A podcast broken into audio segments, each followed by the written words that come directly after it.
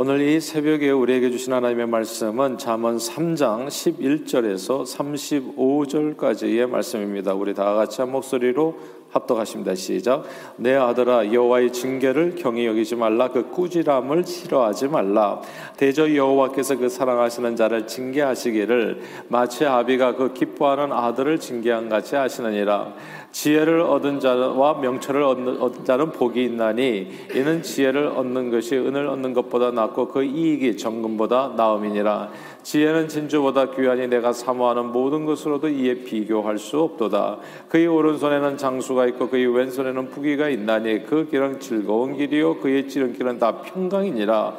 지혜는 그 얻은 자에게 생명나무라 지혜를 가진 자는 복되도다.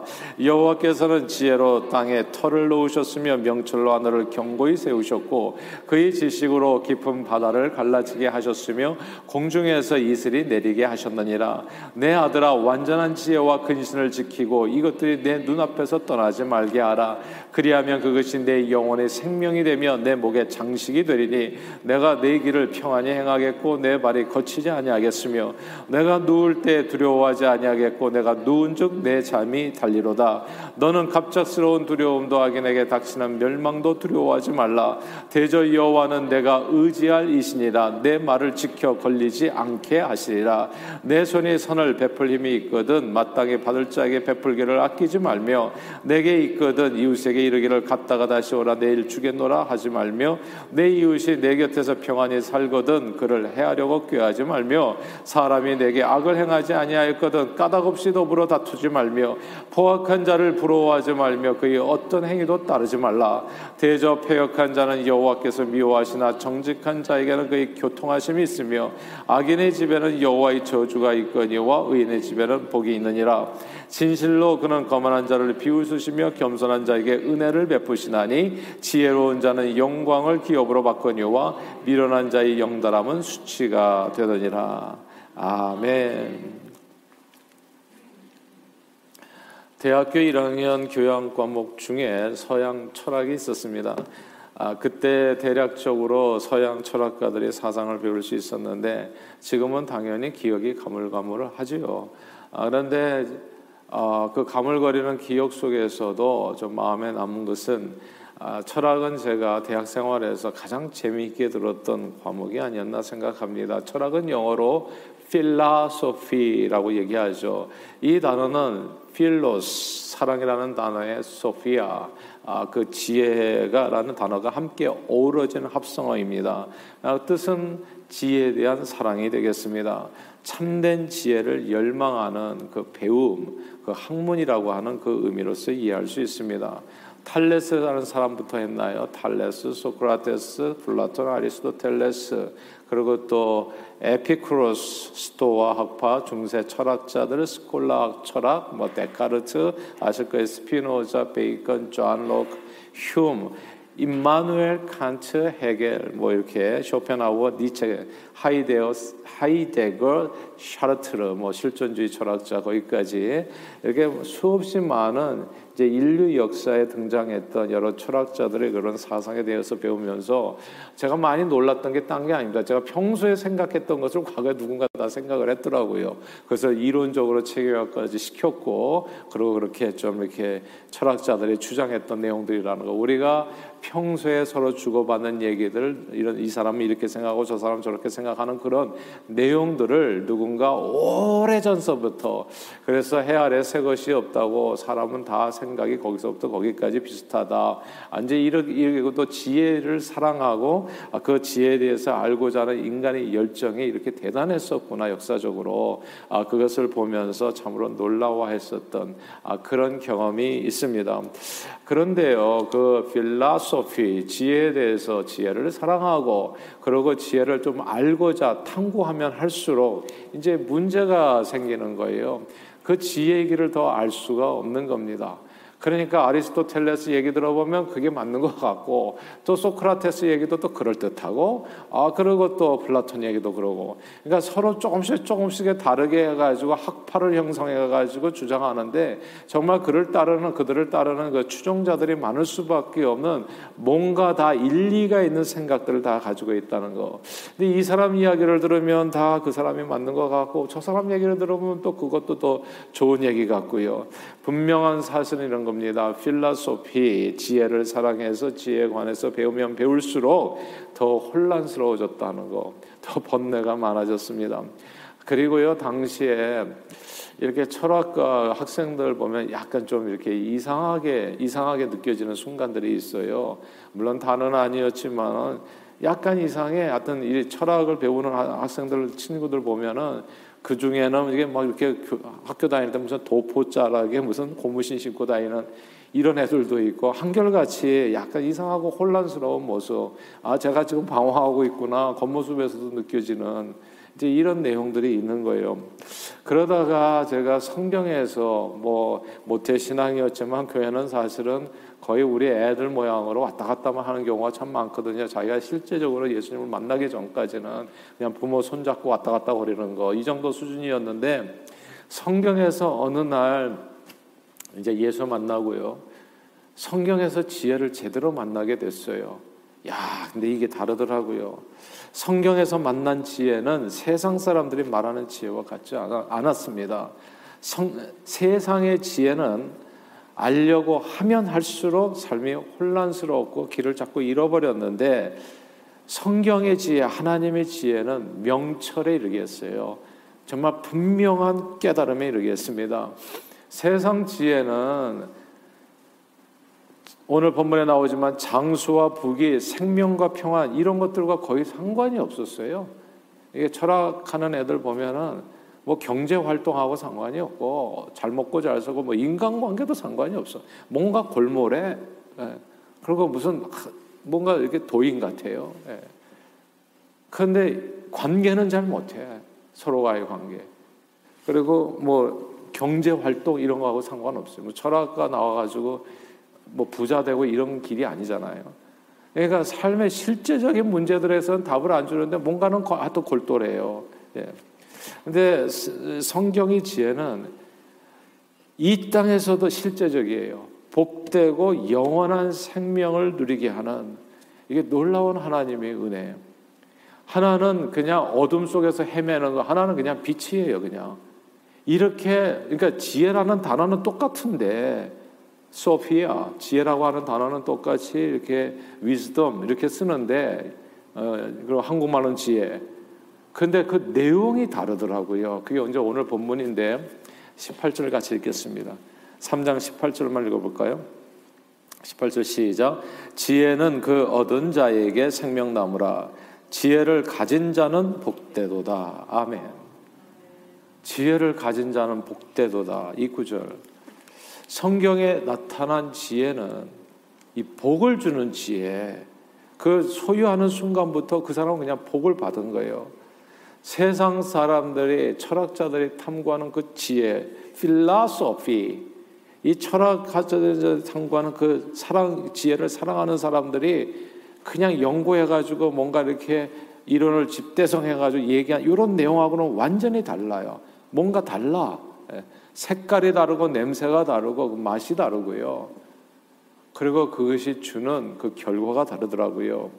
오늘 본문에 기록된 대로 뭐 우리가 3장 11절부터 끝까지 다 읽었습니다만은 이 기록된 대로 성경이 계시된 하나님의 지혜는 그 지혜를 얻는 자에게 복을 주는데 장수와 부귀를 누리게 합니다. 이게 놀라워요. 세상 사람들이 막 연구한 지혜가 뭐 장수하고 상관없거든요. 부귀하고 상관없고, 그리고 즐거움하고 상관없어요. 철학하는 사람들 보면 얼굴이 행복하지가 않아. 예. 생각이 많지요. 근데 이 성경이 말하는 지혜는 함께 지혜와 걷는 길은 즐거운 길이고 평강의 길. 그리고 지혜를 가진 자는 복이 있습니다. 무엇보다도 성경의 지혜가 세상 지혜와 다른 점이 있어요. 그게 매우 실제적이라는 점에서 다릅니다. 세상 지혜는 세상 지혜는 실제적이지 않아요. 매우 주관적이고 형이상학적입니다. 그래서 들어보면 아주 그럴 듯해요. 그러니까 지식의 유의라고 얘기해야 되나, 지성에? 이제 이런 즐거움을 주는 부분은 있어요. 예를 들어서 데카르트의 말, 나는 생각한다, 고로 나는 존재한다. 뭐 이 명제만 이렇게 또 듣고 생각해 봐도요, 뭔가 그럴 듯하잖아요. 소크라테스 너 자신을 알라. 뭐 지금까지도 인구의 회자되는 막. 뭐가 그럴 듯해. 근데 적용에 있어 가지고는 서로 네 자신을 알라고 싸워요. 또 희한하죠. 예? 행복하지가 않아. 그러니까 뭔가 말은 그럴 듯하고 이해가 될 듯한데 so what? 그래서 뭐 내가 살아가는데 그 명제를 알아도 그만 몰라도 그만인 지혜가 많더라고요. 그 명제를 모른다고 부귀 영화를 못 누립니까? 그 명제를 안다고 또 오래 사는 것도 아니에요. 그냥 네 자신을 알라 알아도 그만 몰라도 그만이에요. 나는 생각한다 고로 나는 존재한다 이게 뭐 그, 그래서 뭐 아무것도 없어. 알아도 그만 몰라도 그만인 지혜예요. 스피노자의 이론 아십니까 여러분? 몰라도 그만이에요. 나 살아가는데 아무 지장 없어요. 그러나 성경의 지혜는 하나님의 지혜는 매우 실제적이에요. 이 지혜를 모르면 손해입니다. 그러고 알고 행하면 무조건 복이 되고요. 오늘 본문에 그 지혜에 대한 얘기가 몇 가지가 편린들이 나와요. 이것만 봐도 그래요. 오늘 보면 27절부터 나오는 말씀에 설명된 지혜는 인생을 사는데 도움이 되는 매우 실제적인 몇 가지 예가 나오는데 27절만 한번 읽어볼까요? 3장 27절입니다. 시작. 내 손이 선을 베풀림이 있거든 마땅히 받은 자에게 베풀기를 아끼지 말며 이게 지혜거든요. 선을 베풀 수 있는 힘과 재능과 재물이 있을 때 아낌없이 베풀라는 것이 지혜라는 겁니다. 움켜쥐지 말고 아낌없이 베풀라. 우리가 소위 이렇게 남녀 간에나 부모나 자식 간에나 또 친구 간에나 서로 주, 주, 주로 이제 하는 말 중에 이런 말 있잖아요. 아, 있을 때 잘하세요라는 말 있잖아요. 있을 때 잘하세요. 보통 소중한 사람이 곁에 있을 때, 있는데 잘해주지 않을 때 경고의 의미를 담아서 쓰이는 말이죠. 있을 때 잘하십시오. 부모님이나 남편이나 아내나 옆에 있을 때 잘해야지. 나중에 부모님 다 소천하시고 혹은 남편이나 아내를 잃고 나면 그 후회가 정말 막심하게 된다는 그런 의미죠. 있을 때 잘하세요. 있을 때. 예. 이런 내용이거든요. 내가 현재 함께하는 사람들을 소중히 생각하고 밥 한 끼라도 살 수 있을 때 밥 사시고 좋은 말 한 번 하는 거 이게 뭐가 돈 드는 일이냐고요. 그랬을 때 사랑합니다, 축복합니다, 사과도 빨리 싹싹하게 하고 잘못했으면 미안합니다 얘기하고 그렇게 하는 거지 항상 꽁꽁 담아뒀다가 할 수 있는 때를 놓치는 거 이게 어리석은 삶이라는 게 얼마나 이 지혜가 실제적이냐고요. 그래서 선한 말 하고 내가 아는 지식으로 누군가를 행복하게 해줄 수 있을 때 아낌없이 베푸는 것이 지혜. 어떤 사람은요, 그냥 이렇게 많이 배우셨어요. 근데 그 많이 배운 것을 이렇게 나누면 얼마나 좋아요. 성경 공부 교사로 또 섬겨준다든지 뭐 하면 항상 바빠, 항상. 예. 조금 더 남에게 줄 거는 없어요. 항상 보면은 다 그냥 달러로 계산이 되는 일만 하지 실제적으로 뭐 다시 사회에 환원한다든지 삶을 들여서 봉사한다든지 이거 상관이 없다. 근데 그게 참된 지혜는 네가 가지고 베풀 수 있을 때 하라. 이게 실제적인 지혜라는 겁니다. 있을 때 잘하십시오. 그 지혜입니다. 전도도 선교도 다 힘이 있을 때 하고 갈 수 있습니다. 그때를 놓치면 어떻게 됩니까? 어둠 밤 시대리니 일할 수 없는 때가 속히 오게 되기 때문에 그러면 나중에 후회해봐야 소용없다. 그 후회하는 사람들이 껄껄껄하는 사람들이 다 어리석은 사람이라는 거. 할 수 있을 때 사랑하고 섬기고 돕고 베풀고 나누고 사는 것이 진정한 지혜라는 말씀. 자, 이게 얼마나 이 세상 사람들이 말하는 소피아 그러니까 필라소피아가 얼마나 다르냐고요. 다른 예를 또 하나만 더 보면 30절에 이렇게 얘기합니다. 하나만 더 볼게요. 30절 시작. 사람이 내게 악을 행하지 아니했거든 까닭 없이 더불어 다투지 말라. 어렸을 때도 보면은 이게 책상 하나 가지고 줄 그어놓고 여기 넘어오지 말라고 해가지고 이게 좀 넘어왔다고 그래가지고 그냥 코피 터지게 싸우고 까닭 없이 싸워 제발 바보같이 살지 말라는 거예요. 예. 그래가지고 또 어렸을 때 또 이렇게 잘못 맞아가지고 또 이빨이 부러져가지고 이가 또 없으신 분들이 있어요. 어렸을 때부터 근이빨, 근이빨 끼고 다니고. 이게 뭐냐고 도대체.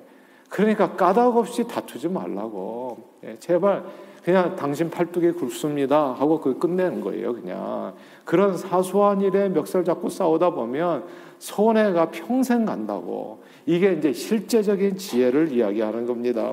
나를 특별히 괴롭히지도 않았는데 아무 까닭 없이 싸움을 걸고 폭력히 도는 사람이 있어요. 지난해 11월에 대낮 길거리에서 50대 한인법원 워싱턴주에서 있었던 일이죠. 처음 보는 흑인 10대 청소년 여러 명에게 폭행을 당해서 갈비뼈가 부러지는 일이 있었어요. 멀쩡해 길 가는 사람들은 무슨 까닭 없이 그냥 다투냐고 이렇게 폭행한 이 청소년들 어떻게 돼서 요즘은 다 CCTV 있고 그러잖아요. 모두 다 경찰에 잡혔고 그중 한 명은 2급 폭행 혐의로 기소됐습니다. 2급 폭행자가 저기 형벌이 어떻게 되는 줄 아세요? 최고 징역 7년이에요. 이게 심각한 범죄거든요. 이 10대 청소년은 길 가는 멀쩡한 사람을 뭐하러 다투냐고. 예. 그러니까 이게 그러니까 이게 실제적인 지요. 제발 바보같이 살지 마라. 예. 이게 이게 나는 생각한다. 고로 나는 존재 이런 지 이런 지혜가 아니에요. 진짜 일도 도움이 안 되는 알아도 그만 몰라도 그만 그런 지혜가 이거는 알아야 돼. 이건 모르면 무조건 손해예요. 그냥. 예. 그래서 7년 징역형 하면 소중한 젊은이 시절이 다 지나가는 거 아니겠습니까? 세상에 이런 바보가 없죠. 그래서 이렇게 성경의 지혜는 내 인생길을 지키고 보호해서 평안히 살게 하는 실제적인 지식들입니다. 하나님께서는 이 실제적인 지혜로 세상을 만드셨어요. 그리고 그 지혜가 더 중요한 게 이겁니다. 이 하나님의 지혜가 육신이 되어서 우리 가운데 거하시게 되는데 그분이 바로 예수 그리스도예요. 그래서 성경이 이렇게 얘기하잖아요. 유대인은 표적을 구하고 헬라인은 지혜를 구하지만 필라소피 헬라인 그리스도 그리스인입니다. 그리스 철학자들을 얘기하는 거예요. 아리스토텔레 아킬레스, 뭐 소크라테스, 이 그리스 철학자들, 예, 로마 철학자들, 이, 이 헬라이들은 지혜를 찾지만 그러나 진정한 지혜는 이것이다. 우리는 십자가 못 박힌 그리스도를 전하니 유대인들에게는 거리끼는 것이 이방인에게는 미련한 것이로되 오직 부르심을 받은 자들에게는 유대인이나 헬라인이나 그리스도는 하나님의 능력이요. 그 다음에 뭐라고요? 하나님의 지혜니라. 하나님의 지혜라고요. 그리스도가 이 성경의 구약 성경에 나오는 이 지혜, 하나님을 경외하는 것이 지혜의 근본이다 이 지혜, 이 지혜가 육신을 입고 우리 가운데 오셨는데 그분이 예수 그리스도. 그래서 예수님을 믿는다는 게 얼마나 소중한 일인지 예수 믿으면 세상에서 최고로 지혜로운 사람이 되는 거예요. 그래서 예수 믿는 건 이게 타협이 아니 이거는 이거는 생명의 길을 걸어가다 내가 진짜 이게 멸망의 길을 걸어가나 그 선택의 길이 세상에서 최고로 좋은 지혜로운 사람이 누구냐면 예수 믿는 사람이에요. 예수님을 믿고 그분을 내 마음의 구원자 주님으로 영접하면 생명과 평안에 이르게 된다고 바로 그 지혜를 얻는 길이 되어집니다. 왜냐하면 예수님은 성경의 지혜 하나님의 지혜이시기 때문에요. 그리고 예수님을 얻으면 어떻게 됩니까? 그러면 죽어도 살잖아요. 살아서 믿는 자 영원히 사는 그 예수님 안에는 풍성한 생명이 있습니다. 세상 지혜는 사람들을 더 혼란스럽게 하고 고민에 빠지게 하고 덮어 있고 흰, 흰 고문이 신고 이상한 사람이 되게 할 가능성이 많지만 하나님의 지혜는 정말 이웃과 더불어서 행복하게 살게 하고 우리로 하여금 장수와 복이 평안과 생명에 이르게 하는 겁니다. 그러므로 오늘도 하나님의 지혜인 그리스도 예수 안에서 범사의 주님을 의지하는 저와 여러분들이 다 되시기를 바랍니다. 정말 겉멋만 든 정말 이 세상에서 그런 얘기 하잖아요. 이건 철학이 개똥 철학이다 이렇게 얘기하는데 그게 나는 뭐 생각하고 존재하고 뭐 이런 이런 거에 빠지기보다는 오늘 본문의 얘기에 선을 베풀 힘이 있을 때 베풀라 그게 지혜라는 거예요. 재능이 있을 때 아낌없이 베풀라 오래 사는 거 아니니까 할 수 있을 때 하라. 이게 지혜. 할 수 있을 때 선한 말도 할 수 있을 때 자꾸 하시라고요. 이거 다 썩어지면 다 없어질 육신에 뭘 아끼냐고 이런 거를 그러니까 말을 할때 좋은 말, 선한 말, 예, 할수 있을 때 험한 말, 나쁜 말 하지 마시고 이게 실제적인 지혜라는 거. 그리고 이웃을 까닭 없이 헤아려 하지 말고 까닭 없이 시비 걸지 말고 항상 시시비비를 가리면 시비가 붙는다 얘기하잖아요. 근데 꼭 옳고 그름을 주장하고 목소리 높이는 사람이 있어요. 1절만 하고 제발. 이게 성경에 나오는 지혜예요. 함께 더불어 잘 사는 거. 그리고 늘 겸손하게 주님을 의지하는 거. 그러면 은총에 따른다고. 이렇게 사셔서 오늘도 주 안에서 즐겁고 평안한 삶을 누리시는 저와 여러분들이 다 되시기를 주 이름으로 축원합니다. 기도하겠습니다. 하나님 아버지 죄로 인해서 어두워져서 미련한 저희를 주님께서 불쌍히 여기셨습니다. 그래서 예수 그리스도를 믿음으로 생명과 평안에 이르는 지혜를 얻게 하셨습니다. 너무너무 감사합니다. 정말 예수 믿는 게 이렇게 큰 횡재인지를 잘 몰랐었습니다. 하나님 너무너무 감사합니다. 하나님의 지혜인 예수 그리스도를 믿음으로 이 자리에 있게 해주셨던 거, 생명의 길을 걷게 해주셨던 거, 미래의 희망을 갖고 살게 해주신 거. 그러므로 주님 늘 성경에 주어진 이 참된 지혜의 말씀을 따라 행하여 부귀와 장수 즐겁고 평안한 삶을 주 안에서 영원히 누리는 저희 모두가 되도록 오늘도 붙들어 주장해 주시고 성령 충만으로 축복해 주옵소서 예수 그리스도 이름으로 간절히 기도하옵나이다. 아멘.